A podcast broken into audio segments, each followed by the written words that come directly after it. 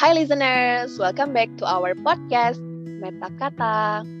And seperti biasa, here we are trying to serve you a purpose. Oke, okay, senang banget nih hari ini kita bisa kembali lagi sama listeners semuanya. Dan sekarang kita ada di sesi movie talk, ya kan? Yes. Hari ini tuh kita mau ngomongin tentang film di tahun dua ribu dua puluh ya, Beb ya. Terbaru banget berarti. Uh, mungkin masih hangat lah untuk diperbincangkan ya. Maksudnya masih related yeah. lah karena terlalu lama. Judulnya adalah Minari. Uh-huh. Kayaknya teman-teman semua, listener semua kayaknya udah juga tempat nonton. Ada beberapa yang nonton. Ada juga yang mungkin baru aja denger filmnya ya. Kita mau coba untuk introduce dulu tentang filmnya ini secara garis besar. Terus nanti kita bahas uh-huh. juga beberapa hal ya tentang film ini.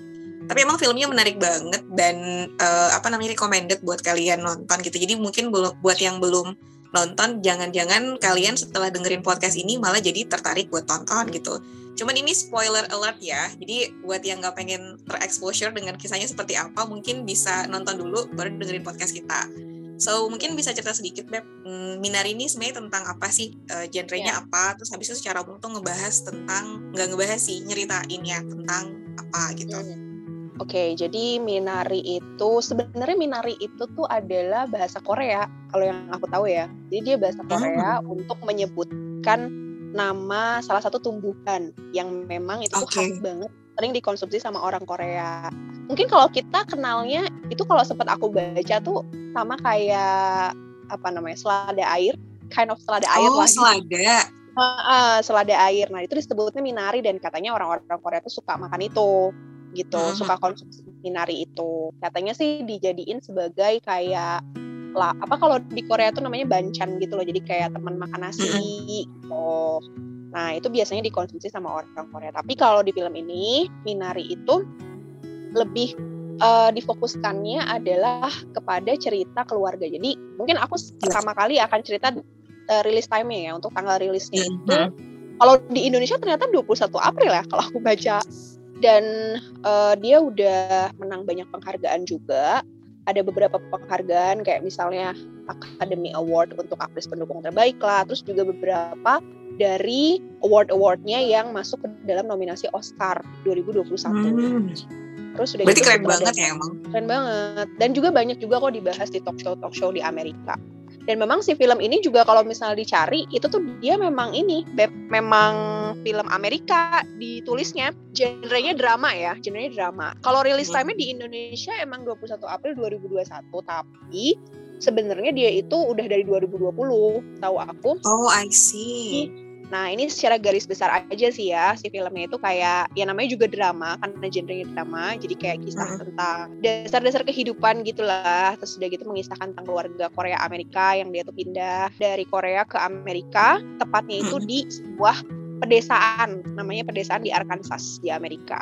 Nah, okay. nanti ada beberapa konflik-konflik yang kemudian terjadi di dalamnya gitu, misalnya antara konflik ibu dan ayahnya, terus sudah gitu juga konflik antara nenek dan cucunya gitu kan ya, terus sudah gitu konflik antara anak dan ibunya, terus anak dan ayahnya. Sebenarnya kalau anak sama ayah sih nggak ada konflik ya, anak sama ibu juga nggak. Mungkin yang paling terexposure adalah antara relationship uh, nenek sama um, cucu, nenek sama cucu dan juga si pasangan ini ya, jadi ayah dan ibunya. Nah itu ada beberapa hal ini bisa kemudian kita kita coba untuk gali lebih dalam lagi apa hal-hal yang menarik gitu loh dari situ.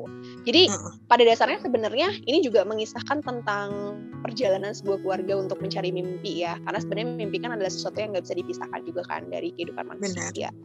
Nah dan juga hal yang menarik dari si cerita Minari ini itu ternyata ini tuh adalah kisah nyata gitu. Kalau aku baca wow. tuh dia adalah kisah nyata dari si sutradaranya. Jadi sebenarnya si bapak dan ibu yang jadi pasangan suami istri di dalam film ini itu hmm. adalah bapak dan ibunya sutradaranya. Si sutradara. Artinya sutradaranya okay. ini tuh adalah imigran dulunya, itu imigran hmm. dari Korea ke Amerika, terus mengalamilah berbagai macam hal-hal dalam hidup lah ya, yang kemudian hmm. uh, membuat kehidupan semakin complicated gitu kan. Terus misalnya juga masalah keuangan kayak gitu kan, akhirnya punya masalah finance gitu. Terus juga itu yeah. merempet kepada masalah Uh, emosional antara masing-masing anggota keluarga kayak gitu-gitu. impresi kamu tentang film ini kayak gimana? Nah, ada dua hal yang menurut aku tuh sangat menarik dari film ini. Pertama, aku suka banget sama si filmnya karena dia itu banyak menceritakan dan juga menggambarkan small things in daily life. Karena memang hal-hal kecil inilah yang akhirnya kemudian menciptakan impresi yang baik gitu uh, ketika menonton filmnya gitu. Nah, ada beberapa di sini misalnya kayak uh, bagaimana kemudian si, jadi aku bilangnya Pak Yi ya, namanya tuh kan Jacob Yi kalau nggak salah ya, suami nah, yang Jacob. si suami. Jadi Pak Yi itu ketika dia lagi ngedigging sumur kan, jadi waktu dia lagi ngedigging sumur tuh dia bilang, kamu harus ingat David bahwa kita nggak perlu membayar untuk sesuatu yang sebenarnya bisa kita dapatkan gratis gitu katanya. Jadi yeah. itu udah ngos-ngosan tapi dia tuh masih kayak ngasih tahu ngasih tahu si anaknya gitu. Iya, terus habis itu hal kecil yang berikutnya juga tuh yang menurut aku tuh interesting banget ya, yang pas mereka tuh fight antara Pak Yi sama Bu Yi ini, itu kan anak-anaknya langsung pada pada ngelipet-lipetin kertas. Aku pikir tuh mau ngapain? Aku kira tuh mereka kayak ngedistract atensinya aja gitu. Eh ternyata yeah. tuh mereka nulis don't fight, don't fight. Terus habis itu mereka lempar-lemparin uh, si kertasnya itu. Nah terus habis itu soal apa? Ketika ibunya tuh tersentuh banget. Jadi senyumnya ini pas pas si mertuanya datang ke rumah, itu kan dia bawa uh, bubuk cabe, terus dia bawa apa sih? Pokoknya banyak lah yang dia bawa itu, yang bawa makanan khas Korea. Yang itu tuh, yang itu tuh kayak mengobati rasa rindu dia kan sama Korea. Biar bagaimanapun David udah tinggal di Amerika lama, beda sama ibu dan ayahnya. Yang memang tuh masih kental banget sama budaya Koreanya gitu. Nah itu tuh hal kecil juga. Jadi kan dia sempet nangis kan. Aku tuh kayak ikut merasakan uh, apa ya kehangatan perasaannya si Nyonya Yi ketika mertuanya datang dan membawa hal-hal kayak gitu gitu. Terus yang terakhir nih, uh, salah satu yang aku note juga terkait dengan si filmnya. Jadi Nyonya itu ngerasa bersalah soal mertuanya yang harus tinggal bareng mereka di rumah yang sepertinya tidak layak gitu. Sudah kata-kata uh, seperti ini, uh, the house with the wheels, uh, it's fun gitu. Jadi kayak maksudnya dia pengen bilang bahwa, apa sih rumah pakai roda tuh seru gitu. Jadi hal-hal kayak gitu tuh menurut aku, siapapun yang nonton sepertinya bisa relate gitu. Apalagi kalau dia adalah orang Asia. Jadi kayak itu tuh, terus kamu sendiri ngelihat Minari kayak gimana? Kalau aku sih lebih ke kayak melihat akhirnya dua sisi dalam kehidupan ya. Yang mana dua sisi ini, okay. satu sisi itu diperankan sama neneknya. Maksudnya dibawa pesannya itu sama neneknya. Dan sisi yang lain mm-hmm. itu dibawa pesannya itu sama si pasangan suami istri ini. Jadi kalau aku melihatnya, oh. Minari itu uh, seperti dua kutub dalam hidup. Dimana ada orang yang berpikir bahwa hidup itu easy gitu. Jadi jangan dibawa susah. Gitu, life is so easy gitu. Why we have to get it so hard? Ibaratnya gitulah kalau neneknya ini yeah. pandangannya. Tapi kalau pasangan suami istri ini, karena mungkin secara usia mereka masih produktif ya, terus juga masih potensial dan memang mereka juga mm-hmm. jadi tumpuan dalam keluarga yang mana memang mereka tuh harus membiayai keluarga lah.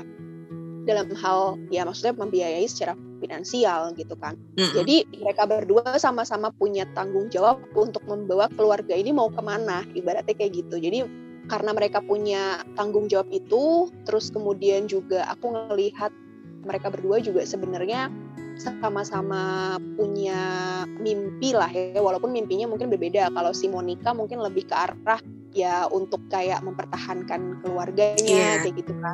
Sementara kalau si Jacob-nya ya ini nanti untuk ke arah uh, perkembangan masa depan keluarga gitu ya. Uh, sustainability family-nya mm-hmm. kayak gitu kan. Bener. Dalam hal finance dan lain sebagainya. Jadi pastinya lebih berat gitu. Jadi aku melihat bahwasanya keduanya sebenarnya sama-sama kutub yang diterima sih di dalam masyarakat, mm-hmm. terutama ketika kita hidup ya. Uh, pastinya uh, ya kita nggak boleh kemudian juga ekstrim di salah satu dari keduanya ini. Mm-hmm. Untuk kita menyeimbangkan kehidupan ya kadang mungkin kita harus berpikir sejenak untuk memudahkan itu, tapi bukan untuk meremehkannya gitu ya. Tapi kemudian sejenak kita juga harus fokus gitu supaya kita tahu kapan kita harus berkembang dan juga jadi orang yang lebih baik. Jadi aku melihat sisi itu walaupun secara drama mungkin aku tidak bisa melihat detailnya seperti kamu melihat itu, tapi kalau untuk e, hal yang jadi impresi aku tuh, aku melihat kalau orang nanya tentang Minari itu apa, aku akan bilang itu seperti dua kutub kehidupan, kayak gitu. Mm-hmm. Iya, iya. Nah kalau di dalam movie kan biasanya suka ada best part juga ya? Iya, iya, iya. That's right. Setiap orang pasti kayak punya best part dalam movie-nya. kalau kamu base part dalammu, kayaknya kamu pasti bakal detail sih melihat si base, base part kamu dalam ini apa? Kalau aku tuh paling suka dengan uh, part di mana Pak Yi dan Bu Yi kelihatannya itu akan memutuskan menyelesaikan gitu. Jadi it seems like mereka tuh mau pisah aja gitu. Uh, kenapa itu menarik? Soalnya itu tuh justru terjadi atau adalah salah satu scene yang kemudian terjadi setelah dua berita baik gitu.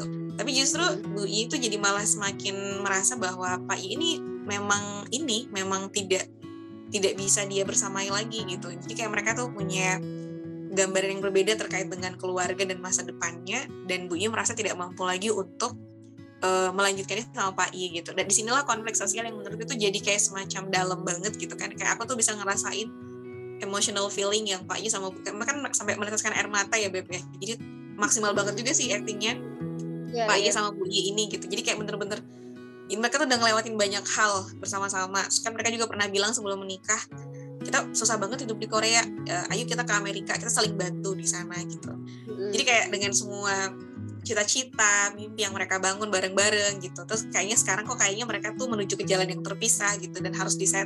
Kok kayaknya kita sudahi aja ya, kok kayaknya kita udah gak bisa bareng gitu. Itu kayak gimana ya, maksudnya memutuskan hubungan tuh selalu tidak menyenangkan pasti. Apalagi ketika ada anak-anak yang tuh menjadi kayak pengikat erat di antara mereka berdua gitu. Jadi scene yang beberapa menit itu tuh kayak aku tuh bisa ngerasain emotional feeling yang kemudian jadi di sana, dan itu bikin aku jadi ngerasa bener-bener bisa relate gitu sama apa yang kemudian terjadi gitu. Nah itu adalah best part di movie itu yang menurut aku paling keren lah gitu. Kalau aku sih the best partnya yang uh, relationship uh, cucu. Ya si David ini sama yeah. neneknya. neneknya. Yang mana karena David ini punya penyakit jantung dan dia tuh nggak bisa kecapean gitu kan. Jadi kalau lari-lari kan selalu dibilangin kan sama ibunya jangan lari-lari gitu kan, karena khawatirnya mm. nanti dia drop lagi kayak gitu. Terus pada mm. saat neneknya itu ngerasa bersalah karena dia menjadi penyebab si gudang penyimpanan sayurannya itu kebakar, terus neneknya pergilah menjauh dari tempat itu gitu kan, dia mm-hmm. menjauh ke tempat yang entah kemana gitu kan. Terus udah gitu si cucunya ini berdua ngikutin si neneknya gitu. Terus mereka dari jauh tuh teriak-teriak gitu manggil neneknya, dan pada saat neneknya kayak udah nggak mau ngedenger karena mungkin dia lagi ngerasa bersalah banget gitu ya. Terus tiba-tiba yeah. si David ini ngejar, dan ngejarnya tuh kayak lucu gitu loh. Maksudnya ngejarnya tuh mm-hmm. bener-bener kayak berusaha sekuat tenaga. Gimana sih ketika kita lagi kayak dalam keadaan susah payah gitu ya. Mungkin kalau bagi kita yang biasa aja nggak punya penyakit jantung ya, untuk ngejangkau neneknya dengan jarak segitu sih gampang gitu kan. Tapi ini si David yang dia punya penyakit jantung, terus dia ngejar neneknya lari gitu kan dengan susah payah sampai sampai ngos-ngosan gitu kan dia kan. Terus udah gitu dia mencegah neneknya untuk pergi. Jadi itu juga sebenarnya salah satu bentuk, oh ternyata si David ini yang awalnya sama neneknya nggak suka, tapi sebenarnya dia yeah. tuh lama-kelamaan menyimpan rasa sayang juga ya sama neneknya hmm. kayak gitu kan. Bener. Karena namanya peduli kayak gitu. Itu the best part aku sih. Iya, iya, iya. Dan aku juga menganggap bahwa film ini juga banyak banget gitu lesson life-nya gitu. Tapi mungkin kamu dulu bisa cerita kalau mm-hmm. kamu lesson life apa yang kamu bisa taken dari sini. Iya, kalau untuk lesson life itu hmm, aku aku pengen menyoroti dari sisi uh, kehidupan sebuah keluarga yang memang itu Uh, sangat membutuhkan yang namanya komunikasi. Aku tuh ingat kamu tuh pernah bilang ke aku uh, hmm. hubungan apapun yang kita bangun dengan siapapun, komunikasi asertif tuh penting gitu. Nah uh, apa yang kemudian terjadi baik itu antara cucu dan juga kemudian nenek dalam film Minari, termasuk juga antara um, si suami dan juga istri Pak Yi sama Bu Yi tadi, uh, di, di sana sama-sama membutuhkan kesadaran gitu. Jadi ketika kemudian kita itu ingin memiliki hubungan yang sustain antara satu orang dan orang yang lain gitu, maka kita kemudian harus mulai untuk mempelajari satu sama lain gitu. Nah, jadi ya. um, hidup bersama David dan juga neneknya ini awalnya kan mereka berbeda banget ya, sampai si David itu bilang ah si nenek itu bawa Korea. Nggak tahu maksudnya bau Korea itu gimana, nggak ngerti, tapi intinya si David bilang neneknya tuh bau Korea dan dia nggak suka smell itu gitu. Makanya kemudian mah Ismail gitu kan, dia kayak bau gitu, bau Korea. Nah tapi karena mereka harus satu kamar, terus habis itu saling mendengarkan Suara Dengkur, ya kan, kemudian juga eh, apa sih namanya, Cerita Sebelum Tidurnya David, terus habis itu juga, jadi intinya mereka kayak doing things together, dan akhirnya itu yang membuat mereka tuh jadi kayak punya uh, understanding terkait dengan sesama lain gitu, jadi kayak si David yeah. starts to understand uh, his grandma, dan grandmanya juga jadi mulai lebih ngerti David seperti apa gitu, artinya kan hidup terpisah sebelumnya, dan yeah. inilah yang akhirnya kemudian menghasilkan scene yang terakhir banget tadi itu menurutku, David jadi sadar bahwa ini tuh grandma gitu, grandma itu adalah bagian dari keluarga, dia nggak boleh pergi gitu, jadi kayak dia bilang grandma yeah. jalannya tuh ke sana bukan ke sini gitu, karena kamu tuh adalah uh, anggota keluarga yeah. kami uh. gitu, jadi kayak you have to uh, apa bersama gitu kan. Nah termasuk juga misalnya Pak Ali sama Bu Li gitu, justru kejadian kebakar terbakarnya gudang penampungan sayur mereka itu malah jadi semacam momentum untuk mereka tuh sebenarnya jadi understand their real feeling kayak gitu. Pak Li bilang kalau ya udahlah kita udahin aja ya, terus habis itu Bu Li juga bilang eh Bu Yi maksudku, ya udah kita kayaknya udah nggak bisa bareng nih, aku nggak bisa sama-sama kamu, aku kehilangan kepercayaanku sama kamu. Eh pas Aduh. gudang kebakar ternyata uh. enggak, ternyata tuh mereka yeah. dalam kondisi yang sehektik itu tuh malah menunjukkan real feeling mereka, sampai kan Bu uh-huh. I sampai terbatuk-batuk, terus habis itu ter- terjatuh gitu kan, tersungkur, terus itu uh-huh. Pak I kayak panik, yobo yobo gitu kan gitu kan kamu gimana uh-huh. gitu. Terus habis itu pas dia udah dapet istri, dia langsung selamatin gitu kan, e, masuk ke apa keluar dari gudang itu dan akhirnya luar terbakar gitu. Itu tuh kayak penyelesaian, kan konflik udah klimaks banget, tapi cara penyelesaian tuh seperti itu gitu. Jadi maksudnya kejadian itu tuh malah yang jadi e, momentum buat mereka untuk understand bahwa ternyata kita tuh nggak apa ya, nggak harus berpisah gitu, kita tuh sebenarnya masih saling support, buktinya ini gitu kan. Afin kalau mereka udah nggak saling peduli kayak ngapain sih Bu I nolongin Pak I, dan sampai dia terbatuk-batuk dan kemudian sepertinya akan kehabisan napas karena asap yang terlalu banyak hasil dari pembakaran gudang mereka gitu. Jadi menurutku uh, understanding dan juga kemudian kesadaran gitu kan itu harus selalu hadir ketika kita kemudian punya hubungan dengan orang gitu. I mean mungkin kita butuh waktu nih untuk ngerti si orang ini gitu, but that's okay, that's the process gitu, dan nggak ada orang yang nggak melewati proses untuk sampai pada titik yang namanya understanding gitu. So yeah. dengan siapapun ya bangunlah pemahaman itu gitu, dan pahamilah ketika orang yang kamu kemudian lagi bareng sama dia itu belum sampai ke suatu state gitu ya, barangkali mungkin dia masih berproses, pahamin aja, karena kita pun juga mungkin belum sampai memahami sesuatu tapi teman kita udah ngerti, makanya dia ngasih tahu kita, kita nggak dengerin tapi dia bersabar ya. gitu dengan itu gitu ya, ya udah bener. saling memahami aja. Nah itu sih Beb kalau menurut aku lesson life yang aku take dari Minari film, keren banget pokoknya film ini, layak dia masuk nominasi yang kayak kamu bilang tadi. Kalau menurut kamu sendiri gimana, Beb? Kalau aku, aku jadi ini sih, aku jadi mengasosiasikan sama salah satu statement gitu dalam film lain. Jadi mm-hmm. ada film lain gitu yang dibintangin sama Tom Holland, judulnya The Devil All the Time. Terus okay. uh, di situ dia sebagai tokoh yang dia tuh protektif lah sama adiknya ini. Mm-hmm. Terus ketika adiknya dibully, itu dia jadi kayak benar-benar memperlihatkan gimana rasa sayangnya dia gitu ya sama adiknya, dan adiknya kayak ngerasa bersalah gitu karena kakaknya jadi harus terlibat dalam pertengkaran itu kayak gitu, sampai kayak lupa-lupa dan sebagainya. Terus si kakaknya tuh bilang gini, itu kayak menyentuh hati aku sih, yeah. dia bilang we are family, we have to protect each other, katanya gitu. Wow, iya itu keren kayak, banget uh, maksudnya kalau misalnya kita apa ya, kalau misalnya kita tadi sih seperti yang tadi aku bilang bahwa kalau kita mengekspresikan rasa sayang dengan verbal itu, pertama kita nggak bisa mengukur itu benar atau enggak, ya kan? Mm-hmm.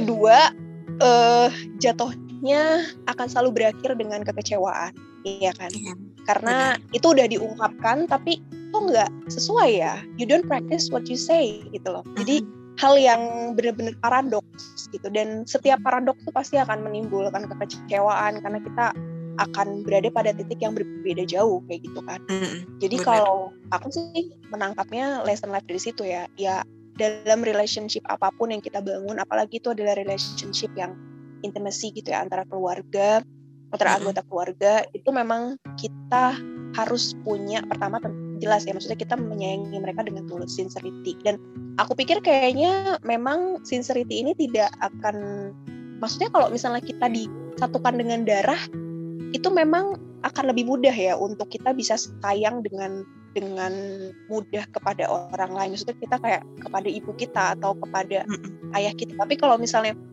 kita sebagai teman yang sama sekali nggak ada ikatan darah, kita diikat sama apa coba? Iya kan? Terus misalnya iya, suami sama istri, suami sama istri itu nggak ada ikatan darah, diikat sama apa? Mereka hanya dengan ikatan apa yang kalau misalnya ikatannya cinta, ah, cinta itu mah bisa berapa jam, berapa hari juga hilang kan gitu loh. Jadi iya, benar.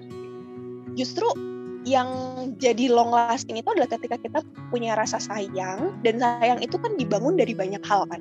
Pertama kita trust dulu sama orangnya, terus kita comfort sama dia gitu kan, dan dia emang nggak fake gitu sebagai orang.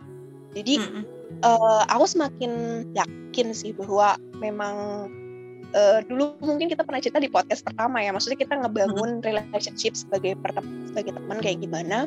Dan iya. hal yang aku bangun pun juga bukan hal yang uh, fake gitu kan, karena memang aku membangun ini bukan bukan hanya untuk diriku, tapi juga untuk yeah. kita bersama gitu kan. Mm-hmm. Nah itu yang tadi kamu bilang sebagai saling memahami kayak gitu satu sama lain. Mm-hmm. Jadi ya uh, bangunlah rasa sayang kita dan juga kedekatan kita secara emosi itu dengan uh, ketulusan dan juga uh, dengan kepercayaan kayak gitu. Kalau misalnya kita masih miss sama beberapa kepercayaan, kita harus tanya ulang sama orangnya lagi, kita harus bersama apa namanya menyamakan lagi persepsi sama dia hmm. tentang masalah kepercayaan itu, karena ini nanti ibaratnya kayak ini nanti kapal mau dibawa kemana nih, karena ini iya, adalah kita berdua gitu kan di dalamnya, jadi kita iya. harus saling menolong, kita harus protect lah. Mm-hmm. So gitu. It's not about yourself, but it's about us, mm-hmm. right? Yeah, it's about us, benar.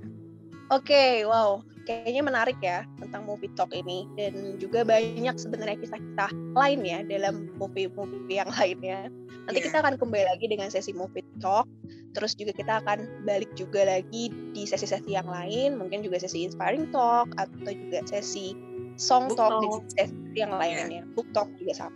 So, that's it, listener. Terima kasih udah ngedengerin kita sampai ujung audio ini. Semoga kalian gain something, apapun itu, pelajaran, um, informasi minimal banget. Tahu ada film judulnya Minari mm. dan dia tuh bagus banget buat yeah. ditonton.